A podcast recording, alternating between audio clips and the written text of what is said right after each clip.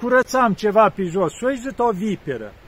Și l-a mușcat de deget, l-a prins bine, o scuturat-o părintele acolo, vipera jos, o fugi vipera și o făcut cruce pe locul ceala. Părintele și Părinte, dar hai repede să anunțăm, să...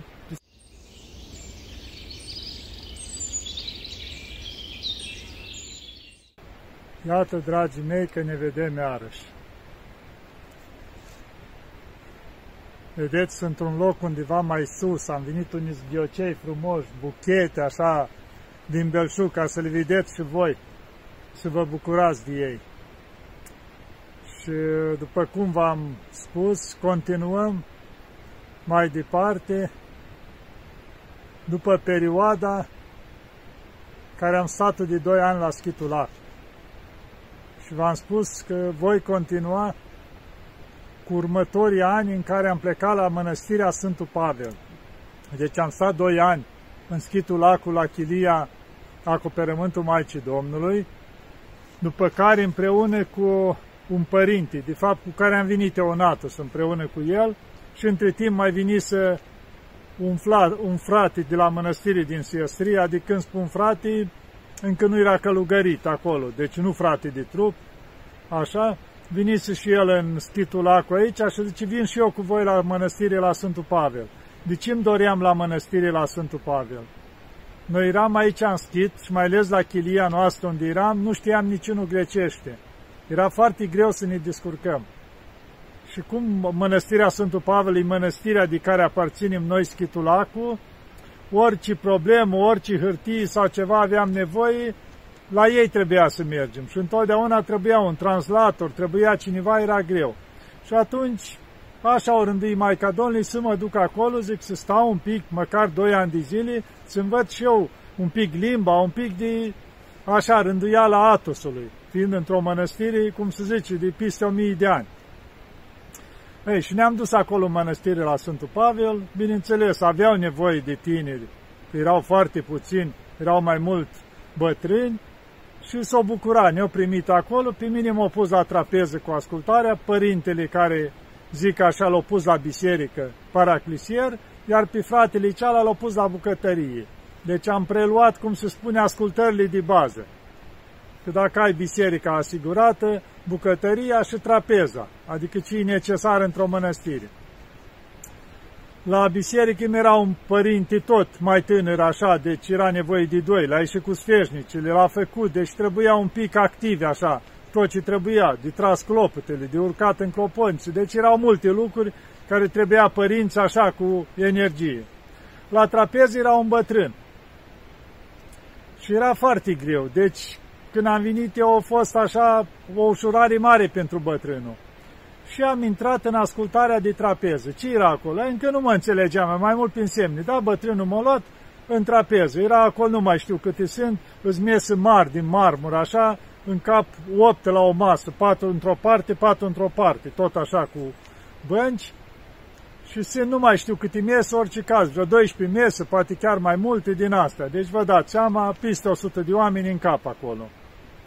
Ei, și acolo m-a învățat bătrânul, măi, uite așa să pun căine, cănile, așa să pun cuțitul, lingurița, furculița, șervețelul, toate așa să fie bine rânduită, cum se zice.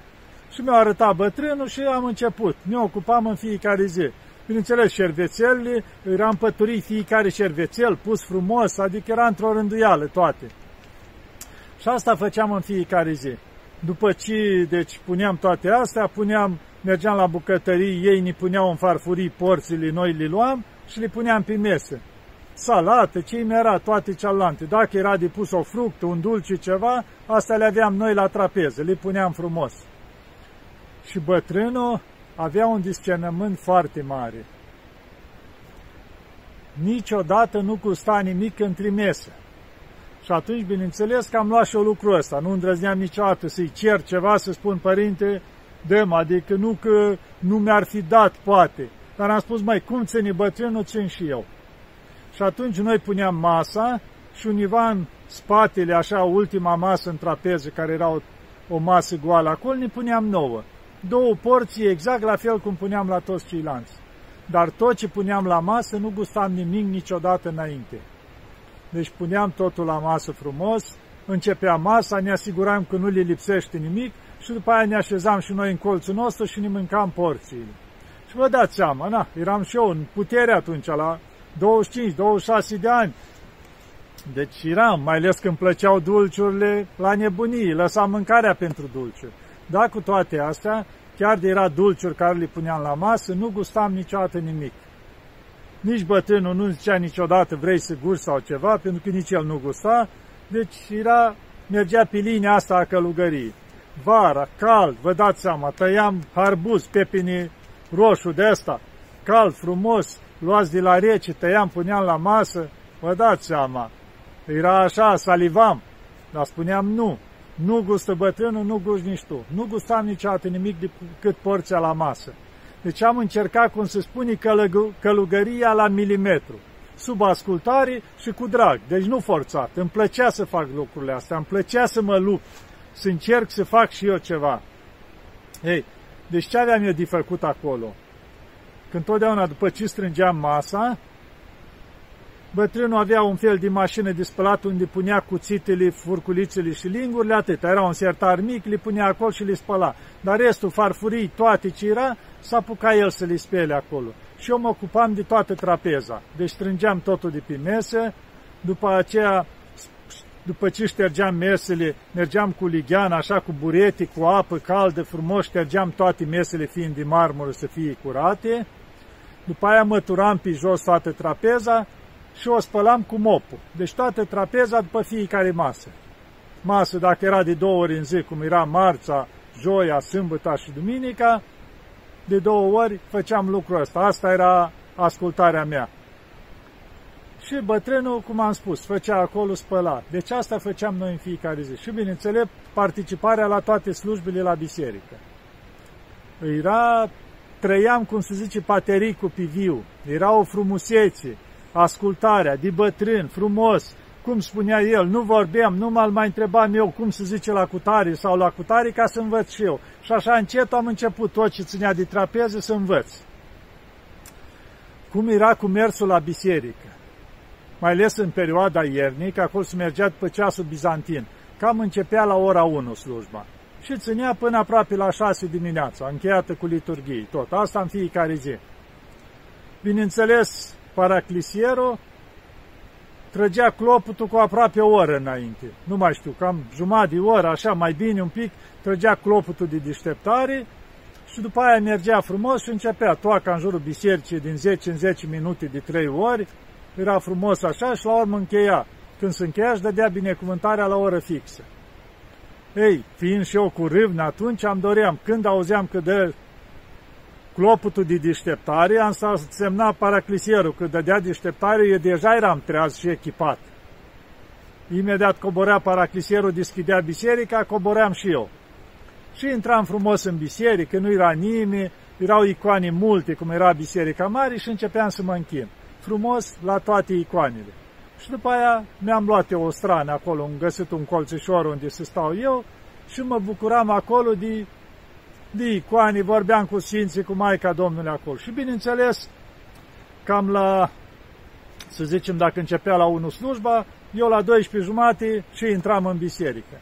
Mă închinam frumos și mă așezam în strană. Cam la 1 fără 20 era un părinte bătrân, părintele Gheorghe că nu vreau să accentuez ce făceam eu. De părinții ăștia, la ei vreau să ajung, ca să vedeți ce părinți minunați erau. Era un părinte Gheorghe, bătrân. Deci el avusese duhovnic pe părintele, acum putem spune, Sfântul Sofronie de la Essex, care era ucenicul Sfântului Siloan Atonitu. Că el stătus o bucată la o chiliuță într-o peșteră un pic mai sus de mănăstirea Sfântul Pavel. Și spovedea pe părinți de la mănăstirea Sfântul Pavel. Și părintele Gheorghe l-a avut mulți ani duhovnic până a plecat cu Viosul Sofroni în Anglia. Ei, și-a luat el așa, să zicem, cu binecuvântarea cu Viosului Sofroni, să nu se spele niciodată. Singura, așa să spunem, baie care o făcea, când ieșea, ieșea și el pe afară la grădină și muncea, că muncea mult pe la grădină. Îl prindea câte o ploaie, aia era baia lui hainele le spăla, dar el nu făcea baie niciodată. Cum v-am zis, singura baie era de la Dumnezeu prin ploaie. Ei, părintele ăsta stătea univa la etajul 2 sau 3 era cumva, nu mai știu cum sunt etajele acolo, cam câte, cred că 3, că era ultimul sus. Și uh, întotdeauna l-auzeam când coborea la biserică, chiar trecea și prin dreptul unde aveam eu chilia și l-auzeam. Avea un băț din tresti și se auzea cu băț. Toc, toc, zic, a, trece Părinte Gheorghe. Nu vorbea niciodată. Deci buzile mișcau tot timpul. Doamne Iisuse, Doamne Iisuse. Deci se ruga tot timpul. Chiar de treceai pe lângă el și spuneai binecuvântați părinte, nimic. El era în lumea lui. Nu răspundea, rar, era o cinste mare să-i răspundă la cineva, să dacă îl întreba ceva. Restul, tăcere tot timpul și rugăciune. Ei, el era obișnuit ca întotdeauna când intra în biserică să nu fie nimeni decât paraclisierul care își făcea treaba, restul nimeni. Acum deodată s-a trezit că eu deja eram strană, în strană. Și îl simțeam că parcă un pic așa se uita, parcă ce cauți aici? Eu de atâția ani sprim în biserică, de unde ești tu aici? Ei, și permanent, tot uneori îl vedeam că încerca să vii un pic mai devreme. Cumva parcă nu, dar bineînțeles, eu eram după paraclisier totdeauna. Ei, după ce se închina și el frumos, stătea cu două străini mai încolo din ista meu, așa. Și iar acolo, Doamne Iisuse, Doamne Iisuse. Și se mai așeza în strană, dar fără că aici strănile în Sfântul Munte sunt un fel, le așez jos sau le dai sus. Și când le dai sus, e numai o porțiune așa pe care pot sta un pic. Ei, și el mai sta așa, cu metania acolo și se ruga. Îmi era un părinte între timp, deci vreau să spun nu în primul an, la al doilea an, între timp mai venise doi părinți români acolo. Și unul dintre ei, așa tot, era răvnitor. Ei, el când vinea la biserică, vine atunci, cu 10 minute înainte. Deci era și bătrânul venit, întotdeauna când venea, se oprea în fața bătrânului și îi făcea o închinăciune până la pământ, fără să zică nimic. Știa că bătrânul nu răspunde. La început, în primele zile, bătrânul nici nu se mișca. Stătea acolo în rugăciunea lui. Ei, de la un moment dat, făcând ăsta o dată, două ori, de zece ori, îl vedeam. În momentul când apărea părintele cea la român, deja era la câțiva metri mai încolo, imediat se ridica în picioare, lua poziția de drept. Și când îi punea părintele închinăciune, închina și el, în, înclina capul. Deci, cum se zice, l-a biruit. Deci, cum zice asta, insistența, smerenia părintelui care îi făcea metanii de fiecare dată și gata, lua poziția de drept și înclina capul. Dar asta vă spun așa, din experiențele duhovnicești, asta din mănăstiri, lupta fiecăruia de a încerca să înainteze cât mai mult fiecare. Da, și era foarte frumos. Ei, ce să vă spun? Se continuă cu Părintele Gheorghe.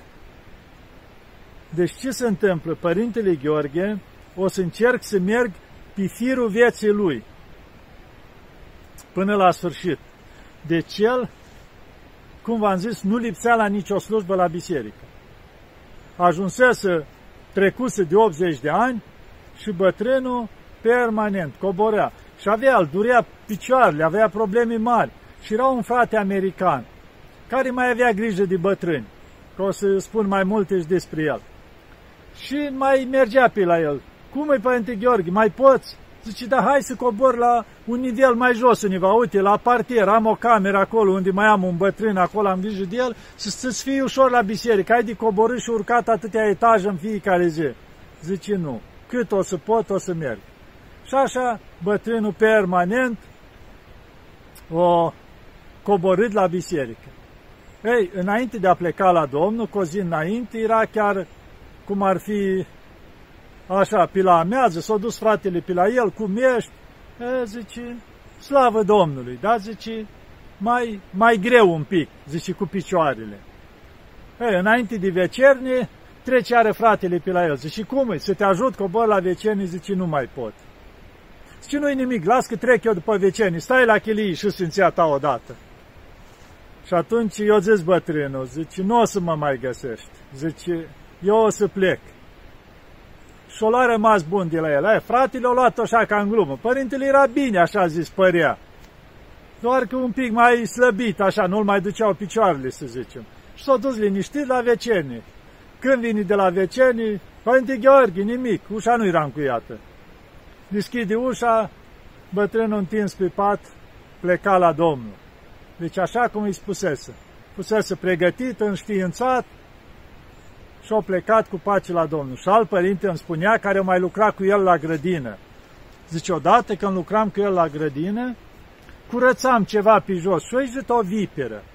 Și l-a mușcat de deget, l-a prins bine, o scuturat-o părintele acolo, vipera jos, o fugi vipera și a făcut cruce pe locul ceala. Părintele și părinte, dar hai repede să anunțăm, să sunt de astea un fel de injecții, că dacă nu, în două ori ai șanse să pleci din lumea asta, că destul de veninoasă așa. Nu înseamnă că se întâmplă lucrul ăsta în Atos, foarte rar lucrul ăsta. Dar sunt vipere, mai multe feluri aici în Atos, și vipere normală, vipere cu corn, vipere zburătoare, dar nu stau, ne păzește Maica Domnului, astea ei stau prin păduri, deci nu ne afectează. Ei, și părintele zice că stai liniștit. Și-au făcut cruce acolo și-au continuat treaba. Nu s-a întâmplat nimic. Nici măcar să-i fie rău să întâmple ceva. Deci mergea, avea o credință foarte puternică. Și așa au plecat la Domnul Părintele Gheorghe, de care v-am spus. Îmi era un părinte, părintele Mitrofan, un părinte înalt, un metru 90, așa, tot așa. El avea cam în jur de 90 de ani aproape. Și mă uitam așa în biserică. Stătea numai în picioare cu metania, priveghere acolo și Doamne Iisus rar să așeza un pic, cum am spus, pe scaunul ăla dat în sus, ca stai doar un pic așa să te odihnești și continua. Și uneori îl vedeai când întoarce capul și șoptea ceva acolo și printre altele am înțeles acolo, spunea pleacă de aici. Deci vinea diavolul cu diferite gânduri, avea o luptă mare așa și el, Doamne Iisus, și cumva l-a lunga. Ei, și printre altele, odată la trapeză cu bătrânul meu, după ce începusem să ne înțelegem cât de câte, am spus, măi, uite la Pânte Mitrofan ce văd, cum e lupta. Zice, hă, stai liniștit, zice, am chilia alături de el. Să vezi noaptea ce te răboi la el în chilii cu draci, ce lupte duce. Zici, parcă e război pe acolo, zici că se aruncă scaunile. Așa luptare cu diavolii, deci îi vedea direct, ducea lupta cu ei, cum se zice, se bătea cu diavolii. Da, era un nevoitor foarte mare. O pleca și el la 91 de ani la Domnul. Tot așa până în ultima clipă, biserica, nevoință. Deci bătrâni care nu se plângeau niciodată că îi doare ceva. Deci nevoință, frumos, respect, erau, îi vedeai bătrâni frumoși. Da, așa au fost Părintele Mitrofan. După aia, sunt multe la Sfântul Pavel, dar hai să trec la Părintele Neofit. Părintele Neofit era un diacon român. El o stat aici în Schitulacu, de copil, adus de un bătrân, așa cum se spune, l-a adus în ranțe, că nu era voie să intre în Atos, din România. Era dintr-o familie mare și un bătrân când s-a dus în țară și dăm și mie unul la mănăstire, al pe care vrei. Îl iau pe ăsta, avea vreo 11 ani, nu știu ce acolo. Și când a intrat în Atos, l-a pus într-o raniță mare, a pus capac deasupra să-l poată băga, că nu permitea la copiii în Atos. Și așa au ajuns în Atos și o sta toată viața lui aici în Atos. Și acum la bătrânețe, pentru că aici, cum v-am zis, Schitul ajunsese o ruină, nu-i mera nimeni în Schit, cine ajunsese și el la bătrânețe, cine să aibă grijă de el, își rupsese și un picior, aici sus chiar femurul, deci nu mai putea și la vârsta asta nu se mai prindea. Și atunci l-a luat mănăstirea Sfântul Pavel acolo, ei având condiții cât de cât în mănăstire, să-l îngrijească acolo. Și eu când m-am dus în mănăstirea Sfântul Pavel, era acolo bătrânul.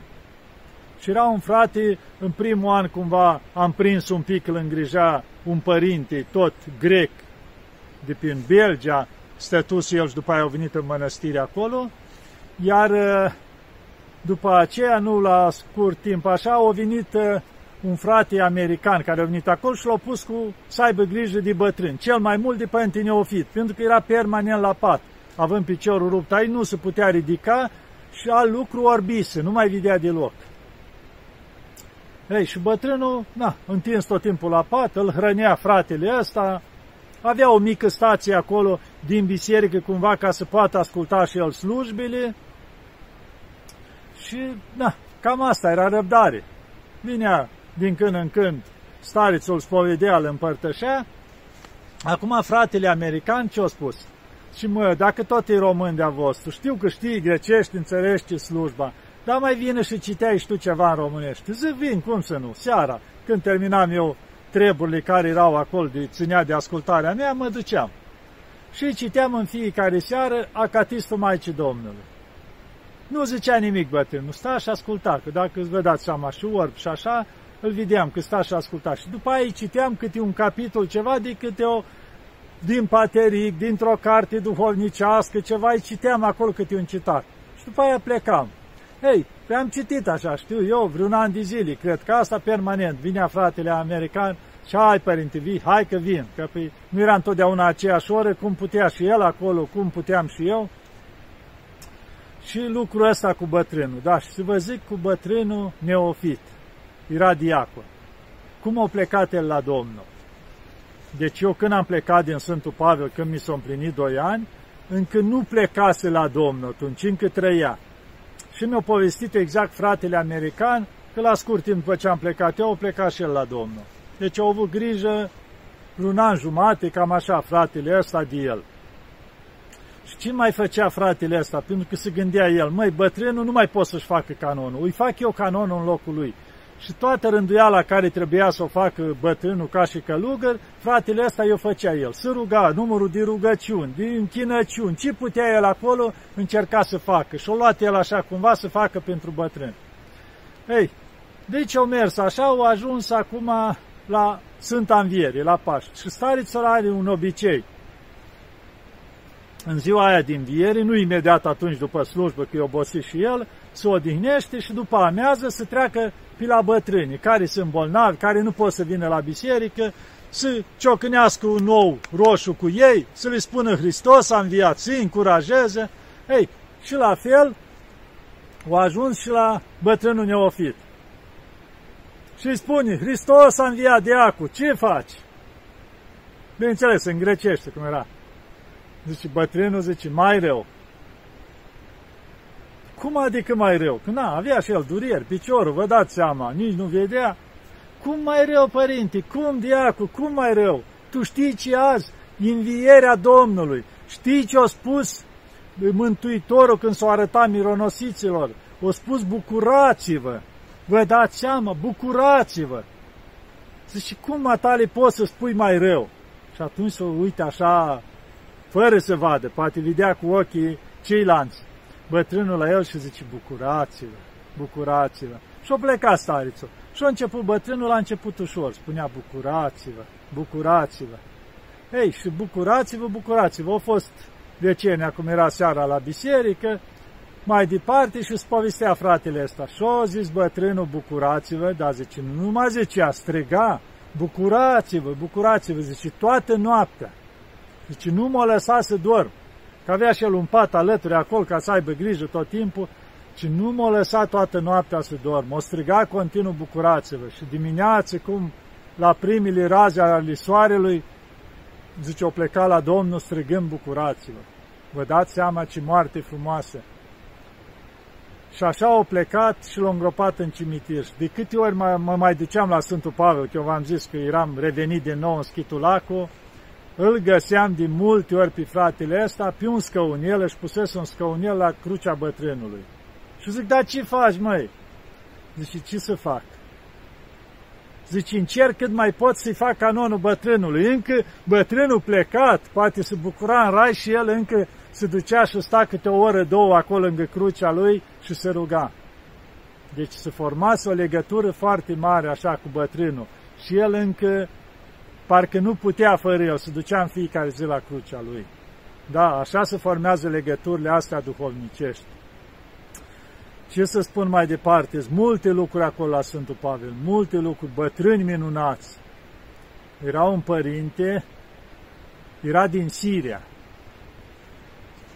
părintele, nu, nu scap acum, nu mai știu cum îi zicea, că nici acum mi-a venit în minte despre el, așa gândindu-mă la bătrânii de atunci. Și părintele era foarte râvnitor, dar avea vreo cinci ascultări în mănăstire, în afară. Slujea, era preot, liturghii în fiecare zi, făcea și prescuri, era și cu biblioteca mănăstirii, avea multe ascultări acolo. Și odată s-a dus, uh, că mai făcea pe la paraclise, că la mănăstirile mari au biserica mare și au și alte paraclise. Și când, dacă au preoți mai mulți, fac în aceeași noapte, să zicem, 3, 4, 5 liturghii în funcție de câți preoți pot să facă și au. Ei, și părintele ăsta avea atunci, cred că vreo 57 de ani, cam așa, până în 60 de ani. Făcea liturghia de obicei la un paraclis. Și chiar cu un părinte român, care era de multe ori îl lua, hai, zice, tu citești ceva acolo și părintele ăsta, ca să zicem, din Siria, fiind de o viață acolo în Sfântul Pavel, slujea în grecește, părintele român răspundea în românește. Nu era o problemă în paraclis acolo. Și amul trezește părintele român, părintele ăsta trece, și hai, du-te, pregătește la paraclis, că mă duc să iau prescurile. Și duce părintele, pregătește paraclisul, stă un sfert de oră, jumătate de oră, nu mai vinea părintele. Coboară repede, că știa că s-a dus să ia prescurile. Se duce acolo, deschide ușa, părintele că era o masă acolo, așa, pe care se făceau prescurile. Și îl găsesc părinte întins pe masa aceea, scosese rasa, cum avea rasa, o întinsese pe masă și s-o întins pe ea. Și părinte, ce ai, ești bine? Așa, deci cu ultimele puteri o spus inima. Și atunci părintele au venit repede din biserică. Eu eram chiar acolo, că se făcea cumva în cadrul bisericii mari, au și două paraclise tot în biserică. Și era un, era un paraclis cu ușa deschis, eram ca în pridvor, așa. Și vine repede, zice, părintele, părintele moare. Și am fugit eu împreună cu alți doi părinți acolo. Și am fugit repede și l-am mai auzit zicând așa ultimele cuvinte, inima, și gata, l-am pus repede pe o targă și l-am urcat, că trebuia un etaj urcat cumva așa, că acolo era un fel de cabinet uh, medical, așa, și un părinte se mai pricepea. Dar a fost prea târziu, deci i s-a oprit inima. Părintele s-a odihnea foarte puțin. Din cauza nevoință multe, cum v-am spus, făcea, eu ce dat inima. Nu mai rezistat. Și așa o pleca și el la Domnul, în felul ăsta, cum să zice, nevoință. Așa o rânduit Maica Domnului. Că la fiecare rânduiește cum știi că ne vine timpul. La Sfântul Pavel mai este un stareț cu viață sfântă, care este și acum stareț, Părintele Partenie. Are aproape 90 de ani. Se apropie, mai are cred cu un an și face 90 de ani. Și încă, încă mai slujește, așa cum poate el la vârsta lui acolo, când e în sobor, singur nu poate, dar în sobor cu Cilan Spreus, duminica, la sărbători încă mai slujește. Deci el a venit de copil la mănăstire. A fost chemat chiar de Maica Domnului. Multe minuni s-au arătat Maica Domnului, vindecări și aici în mănăstire. Am să vă povestesc doar una, cum ne-a povestit el, plângea și ne-a povestea. Când nu mai întrebam așa din viața lui, din multe lucruri frumoase. Și spunea că odată când era paraclisier, după ce au aprins el candele, au făcut ce-au trebuit în biserică, adică să încheiasă slujba cumva, au terminat tot acolo, s-au mai rugat un pic la Maica Domnului, ca o icoană acolo, Maica Domnului, numită Mirovlitisa, adică izvorătoarea din mir. Și părintele avea mare evlavie la ea și se ruga. Și a început să iasă o mireazmă din icoana așa de puternică și se minuna bătrânul. S-o atunci era tânăr, să zicem așa. S-a închinat la Maica Domnului și s-a dus la chilie să o odihnească și el. S-a așezat în pat, după ce și-a făcut el o rugăciune acolo, și-a tras pătura până aici la gât și se ruga și el acolo la Maica Domnului cum putea până să adoarmă un pic. Și deodată îți deschide ușa și intru un general cu patru soldați negri, așa, de parcă erau... Și deodată generalul strigă, luați-l și aruncați-l pe geam. Părintele, când au văzut atâta repede, o apucat să strige, Maica Domnului Mirovlița, cum era icoana, zice, nu mă lăsa. Și-o tras repede cumva pătura pe cap, așa, până la ochi, când au văzut că se repet la el. Și atunci, zice ei, ăsta, generalul, așa zis, au deschis geamul la chilii și acolo la Sfântul Pavel, cei care știu, în partea din vale unde sunt geamurile, e un fel ca de prăpastie, ai vreo 50 de metri până jos, e înalt acolo, așa, și l-au luat pe părintele stareț, cei patru soldați, de câte un capăt de pătură așa, și l-au scos pe geam afară deasupra prăpăstii, în aer, îl țineau. Și ăsta, generalul, striga, aruncați-l! Și ei strigau, zice, nu ne lasă Maica Domnului Mirovlița, zice, nu ne lasă. Și el se ruga continuu, Maica Domnului Mirovlița nu mă lăsa, Maica Domnului nu mă lăsa. Și zice că l-a ținut diavolii vreo două ori în aer, așa. El se ruga, ăsta striga, aruncați-l și ea spunea, nu ne lasă Maica Domnului. Și după două ori l-a aruncat din nou în chilie, în pat, și ei au sărit toți pe geam și au dispărut. Deci venise un diavol de la mai mare cu patru după el, că nu suportau, că era foarte izmerit și se ruga, avea mari evlavii la Maica Domnului. Și, bineînțeles, multe minuni s-au făcut în viața lui. Spunea odată, avea probleme mari cu ochii, deci ajunsese aproape, abia mai vedea. Și trebuia să ducă să facă o operație. Și se ruga la Maica Domnului. Chiar se încheiase liturgia și trebuia, acum era în timpul slujbei acolo, încă și trebuia să se închine la icoane, cum era, cum se face la, înainte de anaforă, cum este, să închine toți părinții și să ruga. Știa că după aia urma să plece la corabii, să ducă la spital afară să opereze la ochi. Dar să ruga la Maica Domnului. Și în momentul în care s-a închinat la Maica Domnului Mirovlița, de care vă spun, o simțit că eu căzut ceva din ochi, ca un bob ceva din ochi, un ochi avea probleme mari. Și ceva așa, s-a chindat, s-a dus mai departe, vine în strană, se uită, vede că vedea perfect, nu mai avea probleme. Și atunci a început să plângă, a spus, părinților, mă vindeca Maica Domnului, nu mă mai duc la spital. Și așa s-a făcut bine. Multe minuni cu Părintele Stariț. Și sunt multe la Sfântul Pavel. Nu știu dacă o să mai intru și alte lucruri pe acolo, dar deocamdată o să mă opresc aici, ca să nu mă lungesc prea mult. Deci am avut o perioadă de doi ani binecuvântată în mănăstirea Sfântul Pavel. M-am bucurat din plin. Am simțit, cum se zice, ajutorul și pacea Maicii Domnului din plin acolo. De asta din totdeauna am un respect deosebit față de mănăstirea Sfântul Pavel, de care aparținem și față de Părintele Staris care e cu viață sfântă. Să ne ajute Maica Domnului și toți Sfințe să mijlocească la bunul Dumnezeu pentru noi. Doamne ajută!